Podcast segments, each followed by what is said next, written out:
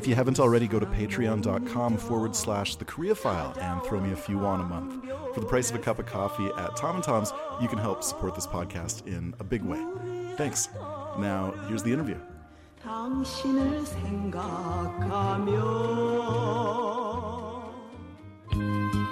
A high level South Korean diplomatic delegation visits Pyongyang. The 2018 Pyeongchang Winter Games were a huge success. And what was up with the foreign ministers' meeting on security and stability on the Korean Peninsula organized by the Canadian government last January? That was weird.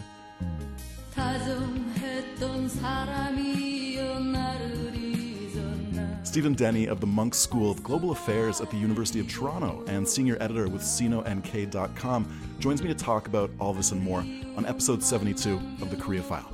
I'm Andre Goulet.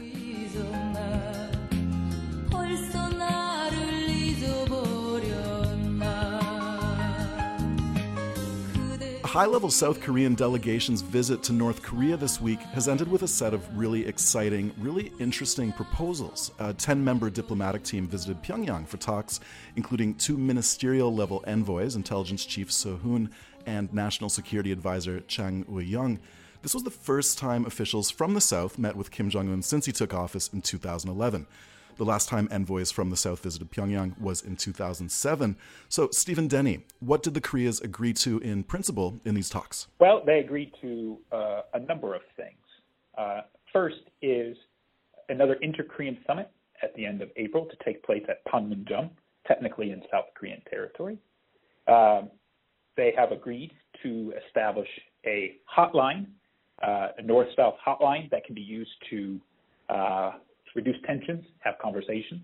North Korea has, uh, according to what our South Korean interlocutors tell us, has agreed that it's willing to consider denuclearization if security is promised or guaranteed, which necessarily means talks with the United States, uh, and probably talks about a peace treaty and uh, a reduction or removal of U.S. forces, although they didn't say that much.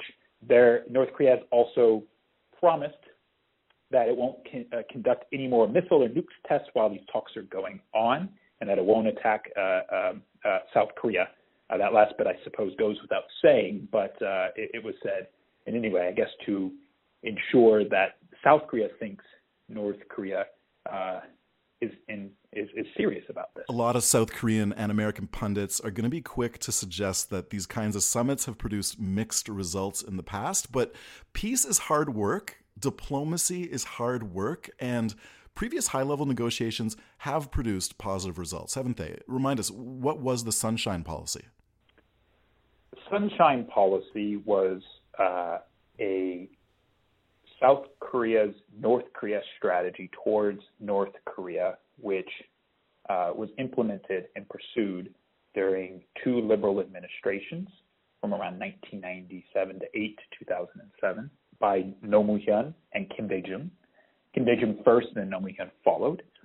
It was, to put it simply, a, a, policy, the objective of which was to normalize relations between North Korea and South Korea and to establish a, a framework for so overall normalization of North of North Korea. It included such things as substantive cultural and economic exchange.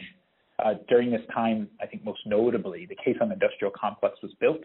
There were tourists, South Korean tourists, going into uh, to North Korea at Kumgang Mountain, and uh, there were uh, regular uh, talks between the two Koreas. Uh, notably, there were two summits. First in 2000, Kim Dae-jung was the first summit. It was a, a pretty well received one that was supposed to symbolically indicate a new era of North-South relations. The next Liberal administration under Roh Moo-hyun would also hold a summit in 2007. Uh, it was uh, less than thrilling, underwhelming almost, because by that time, uh, relations between North and South Korea and North Korea and the world really had begun to slip, because at that time, uh, the six party talks, which are sort of taking place in the background, uh, and inter Korean dialogue had sort of stalled or, or come to uh, a halt. North Korea had, at, by that time, was well into its nuclear weapons development. In 2006, it tested a weapon. So, the good thing about this, and the thing which you allude to quite correctly, is that the sunshine policy and substantive transformative engagement had the effect of, of uh, bringing about an unprecedented level of diplomatic and cultural exchange between the two Koreas, which you could argue had a positive effect on uh, South Korea and the world's understanding of, of, what North Korea is or could be. Uh, but at the same time, it also highlighted and underscored some of the difficulties of resolving really what is at the heart of this uh, a deep substantive conflict, and that is the you know the still sort of unresolved Korean War, which is still, as journalists like to write, technically ongoing. And I think a really important word here is framework, because when you have that sort of foundation in place, it's possible to make progress in the face of the hostility and the freeze that still exists uh, 60 years after the end of that war. And what kind of effect did the hostility and the ideology of the Im Bak and Park Geun Hye administrations have on inter Korean relations regarding the progress that was being made with the Kaesong complex and other aspects of the Sunshine Policy? Indeed. There, I think there are a lot of moving parts here. Uh, so first and foremost, the Lee Myung-bak and Park Geun-hye administrations are conservative administrations, and uh, with regards to political ideology in South Korea between left and right, liberal and conservative, insofar as those labels have substantive uh, meaning, liberals tend to be softer on North Korea, so to speak. Uh, they pursue a more dovish uh, policy vis-a-vis or relative to conservatives whose sort of uh, ideological foundation is that of anti-communism. And while North Korea isn't really communist anymore, that sort of translates today as to being tough on North Korea, more hard line. So with any conservative administration, you're going to have a tougher policy towards North Korea. What really confounds the issue, though, were the events of 2010. Um, you know, about halfway uh, through Lee Myung-bak's uh, presidency, uh, North Korea allegedly sank the Chonan, which was a naval corvette, bombed, I think, somewhat clearly and uncontroversially insofar as the accusation is concerned, Yeonpyeong Island. After which you had what were called the, uh, uh, there were stringent measures passed following the sinking of the Chonan, which basically cut all, effectively cut all economic activities between North and South Korea. And then during uh, the Park Geun-hye administration, which had effectively continued these, they they hadn't necessarily tightened the screws, but they hadn't loosened them either. Nothing had really changed.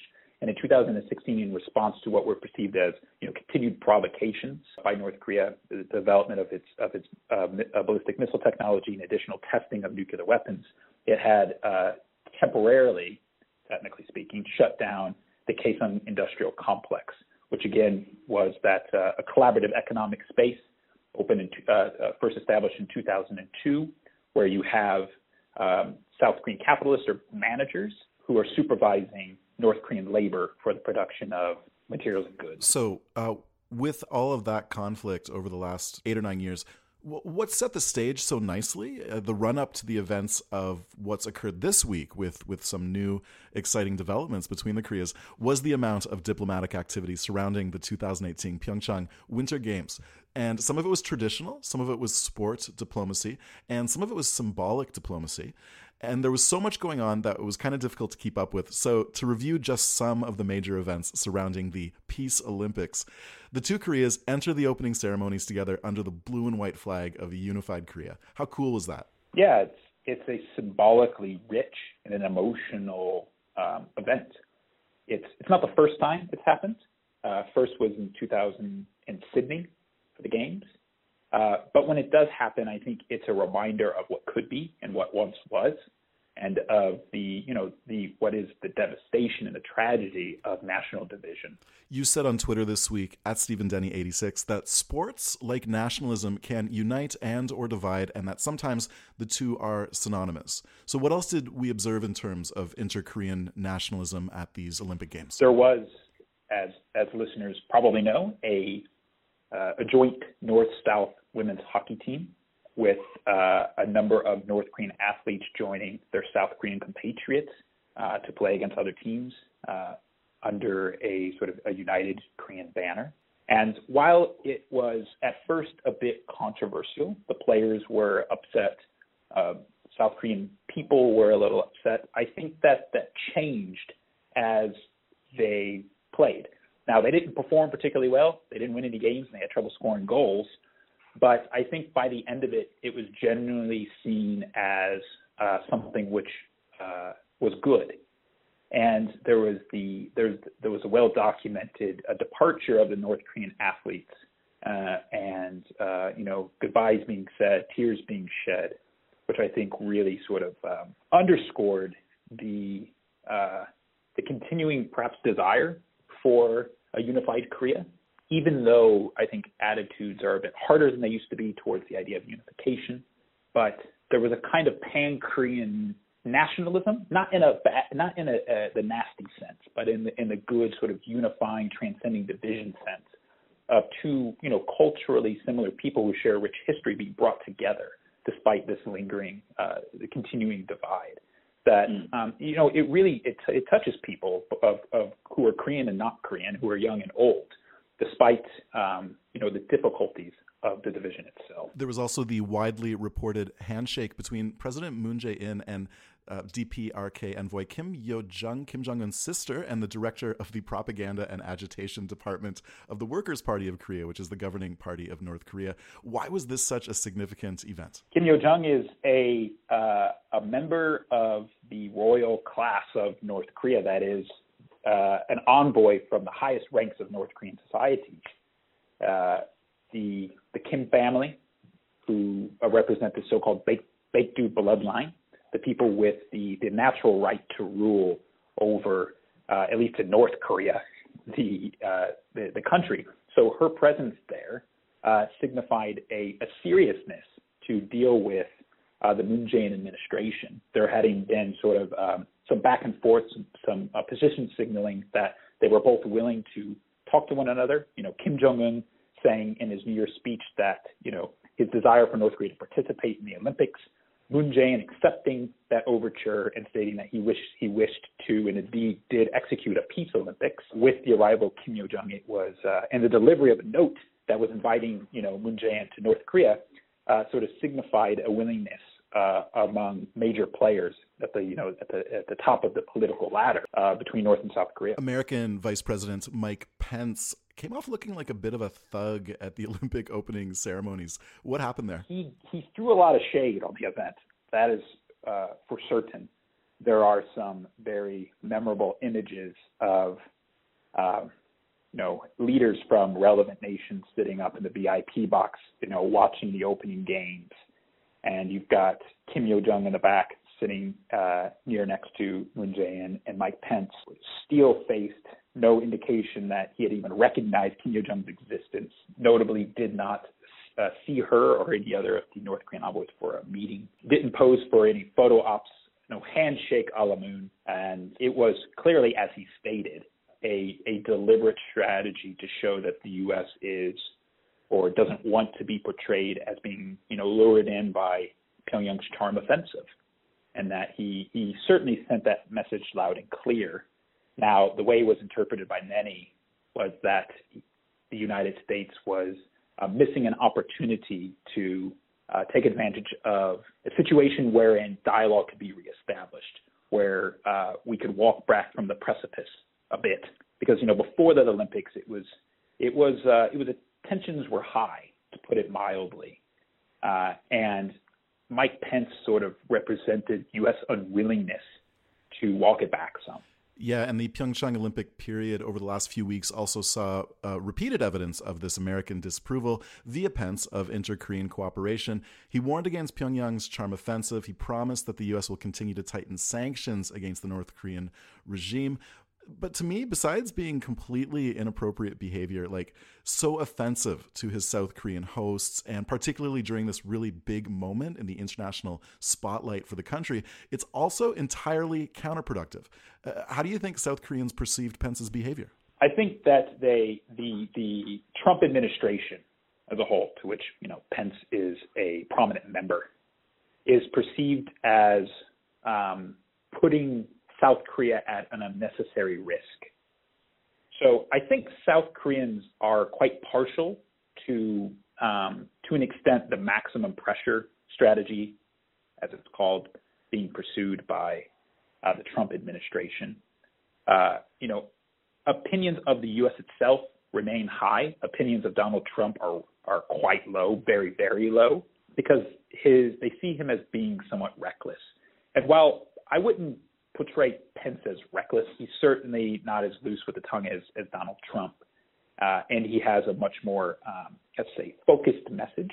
You, the South Koreans are not disaggregating one from the other. They belong to the same administration. And I think the unwillingness to show any sort of um,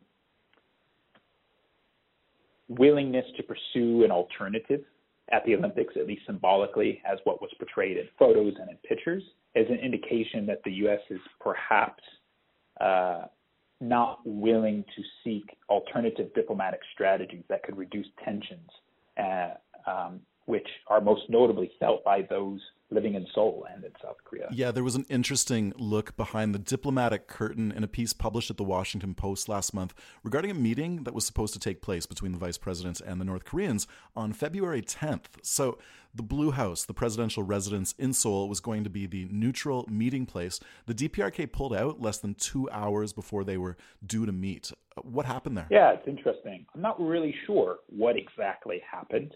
I think uh, you know, the the White House, uh, Pence's team had released a message saying, you know, it, it wasn't as bad as it looked. We were actually willing to meet, and North Koreans wouldn't meet us. So, if anything, I just take away from that a lot of symbolic value of the, uh, you know, the the loggerheads that the U.S. and North Korea are at, and uh, not a diplomatic impasse because it can be overcome, I'm sure, but it's at, if not an all-time low, pretty close to it uh, with regards to how the U.S. thinks about North Korea and vice versa. And the cancellation came as Kim Yo Jong and Kim Yong Nam, presidents of the Presidium of the Supreme People's Assembly of North Korea, which is the DPRK's nominal head of state, delivered a handwritten note from Kim Jong un inviting President Moon to visit North Korea for what's going to be the third ever inter Korean summit. The President uh, Moon apparently responded by saying, Let's create the environment for that to be able to happen. And now that the invitation's been confirmed, how do you think the United States is interpreting these events? I think the United States is playing catch up. I think what the U.S. missed was an opportunity to coordinate a diplomatic strategy with its ally, South Korea. And by throwing shade or a cold shoulder on the whole event, it kind of it put Moon in a difficult position to push the agenda forward on his own.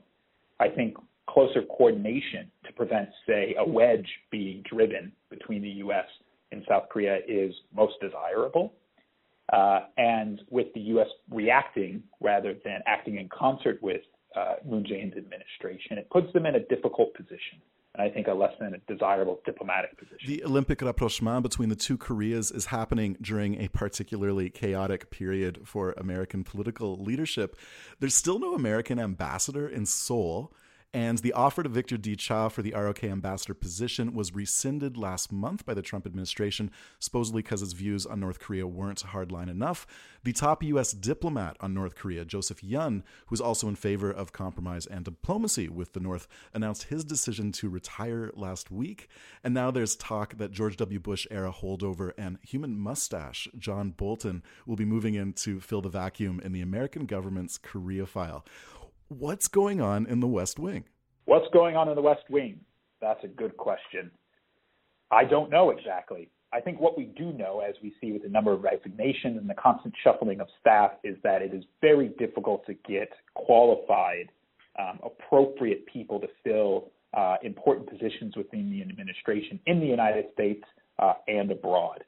So, again, the the as you put it, the chaotic period for American political leadership really just the lack of leadership is, I think, further exacerbating uh, the the disconnect between Washington and Seoul, and uh, Washington it, further it, making it more difficult for Washington to anticipate or act in concert with Seoul, and it is left to react to events taking place on the peninsula rather than to and anticipating them or working with its ally to uh, to take the initiative. Yeah, a uh, White House best characterized by chaos and confusion is scary as hell because a war, even a limited war, even a so-called bloody nose strategy of limited attack on North Korea would include a unthinkable human cost.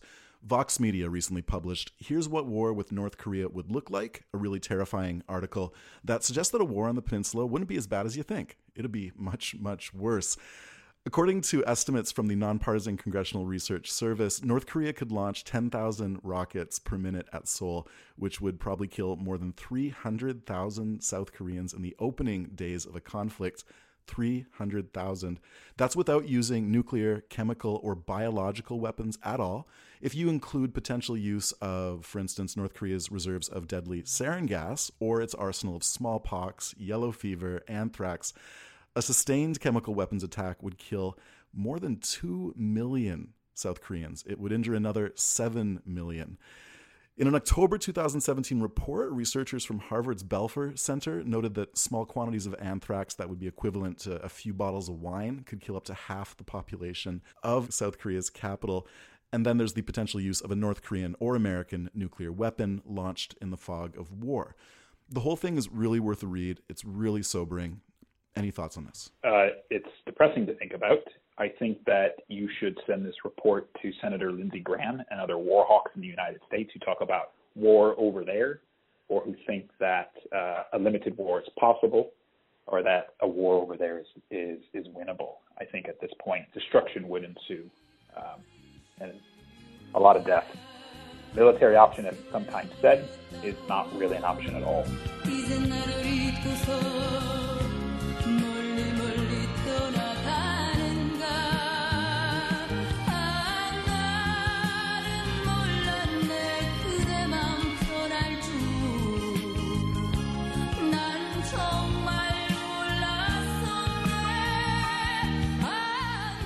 Denney, we sometimes forget that it's the unsung heroes behind the scenes of the fast moving events on the Korean Peninsula who deserve a lot of credit for where we're at today. Of course, I'm talking about the foreign ministers meeting on security and stability on the Korean Peninsula that happened in Vancouver on January 16th of this year, organized by the Canadian government. Were you at the meeting? Unfortunately, I was not. So, this one day conference was organized by Canadian Foreign Minister Chrystia Freeland and American Secretary of State Rex Tillerson to, quote, meet to demonstrate solidarity in opposition to North Korea's dangerous and illegal actions and work together to strengthen diplomatic efforts towards a secure, prosperous, and denuclearized Korean peninsula.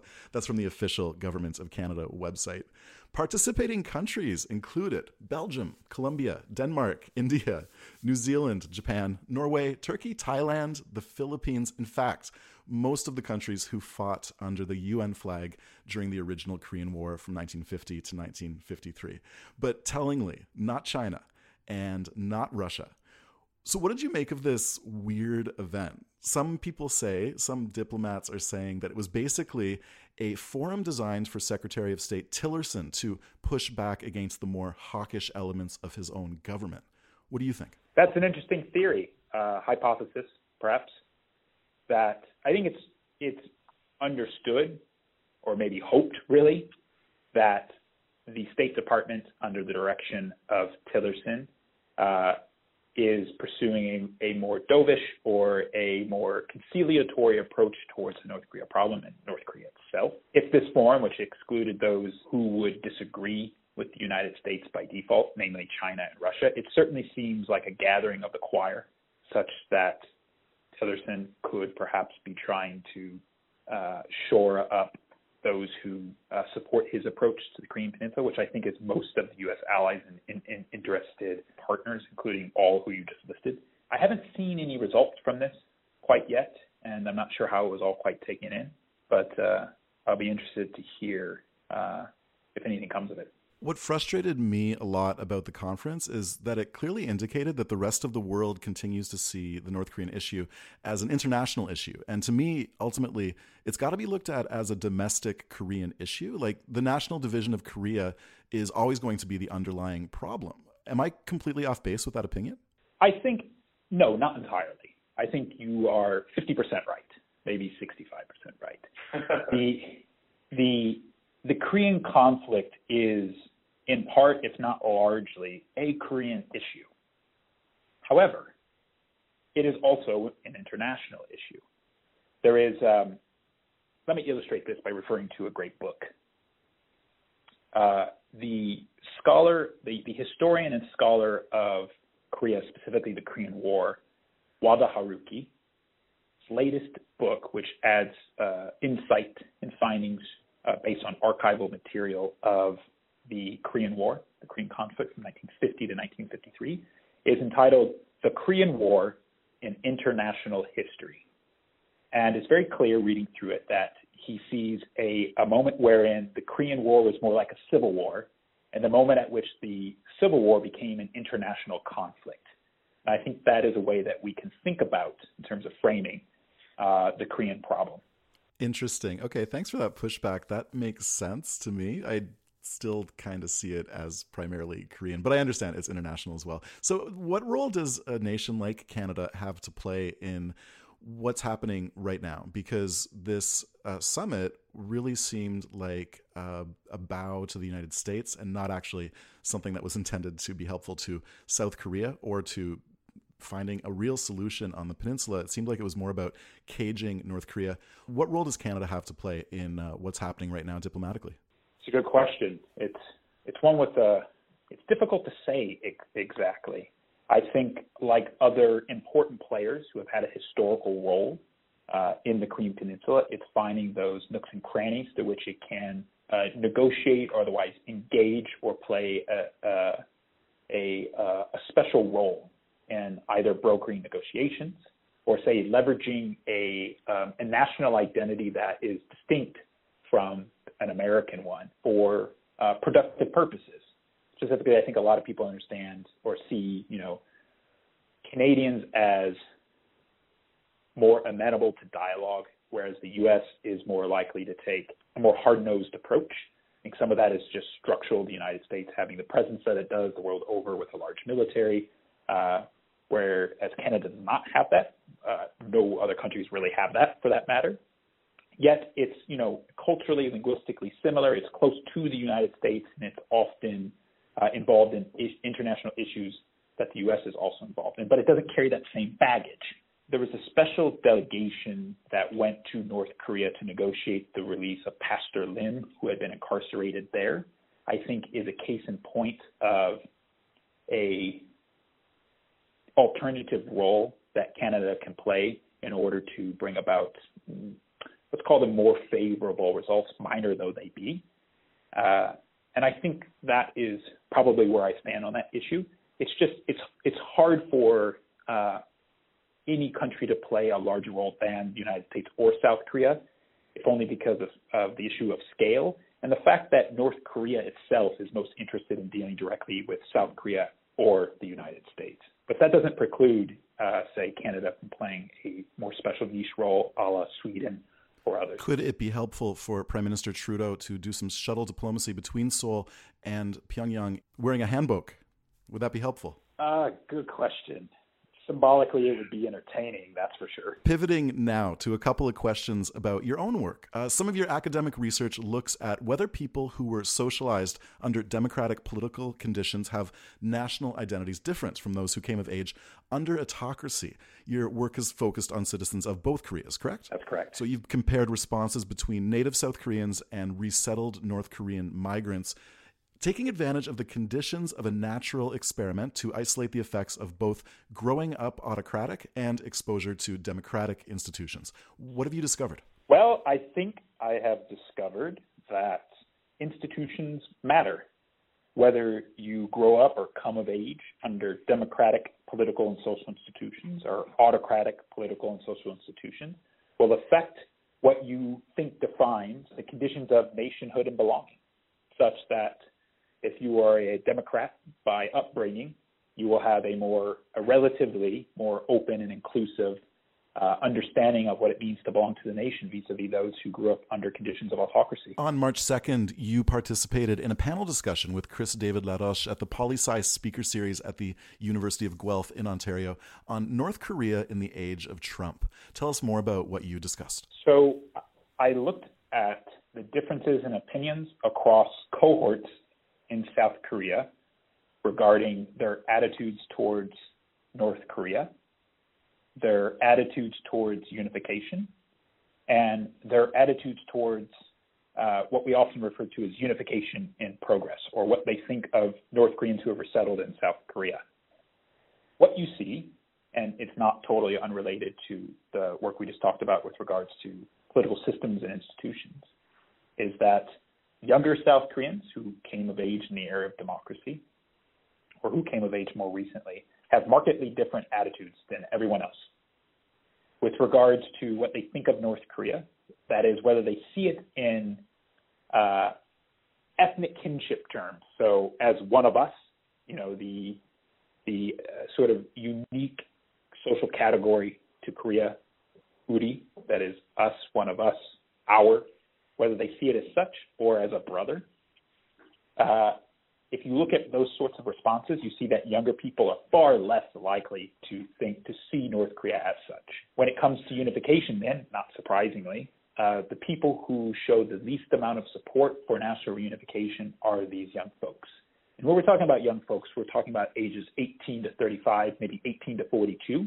This is basically captures the population who grew up in under democracy. And then with regards to unification and action, because you know, if you ask someone what they think about North Korea, they might think of the state, nuclear weapons, uh, provocations, what have you, and they might naturally then have a quite negative opinion. So what if you talk about people, North Korean people? Um, a lot of a lot of data on exists on what South Koreans think of new migrants, of which there are increasingly many in South Korea, which is an increasingly pluralistic place you find that uh, while it's not exactly negative, their uh, feelings of, of, of, closeness or affinity towards North Korea is significantly lower than uh, older age cohorts, those who came of age uh, during very different times. So, you know, the, the, the, takeaway just descriptively, not making any causal claims here, is simply that younger people have very different ideas about who they are and, um, and about North Korea.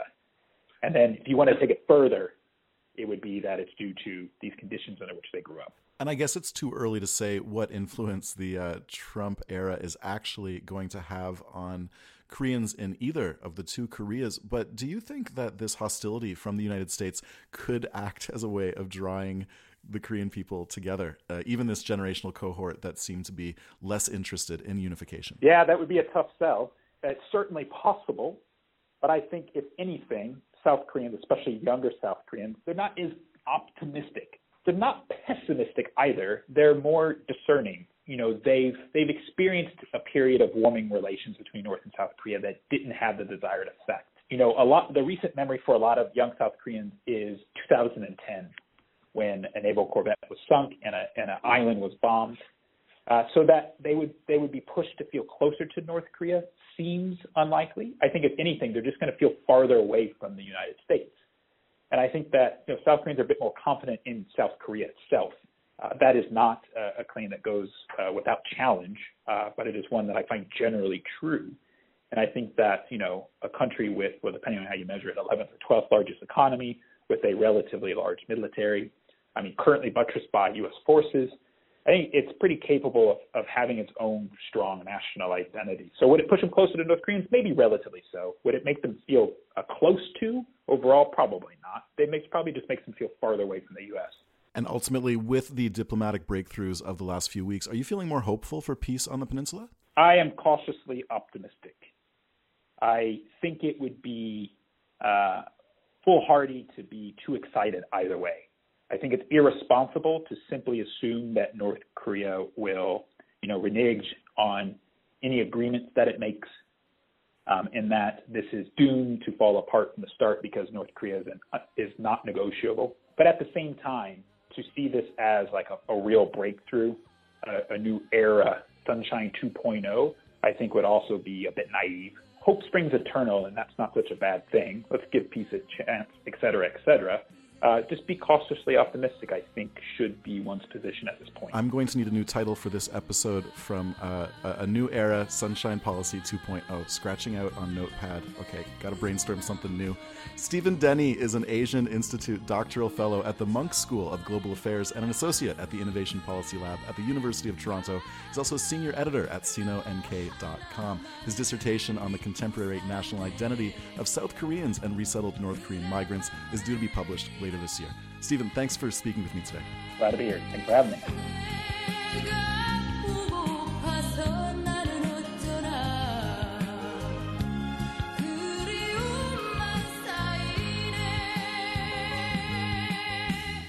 That's the Korea File for this month. Throw this podcast a few won at patreon.com forward slash the Korea File. Every contribution helps. Thanks. And from 1979, music on this episode is Guryoman Swangi Ne by Yejin. To find out more about Steven Denney's research on democracy, autocracy, and national identity, visit scdenny.net. Follow him on Twitter at StevenDenney86. I'm on there too at Andre Margoulet. You can find new episodes of The Korea File on iTunes and Stitcher, and as a featured contributor at KoreaFM.net, KoreaBridge.net, and Anglo Info Seoul. Find them and like them on Facebook. You'll find the Korea File there too, with links and current news and commentary about the peninsula. This episode has been co produced with Ricochet Media's award winning Unpacking the News podcast in Montreal, Quebec. Check back wherever you found this podcast in early April for a new episode. Until then, I'm Andre Goulet. Thanks for listening.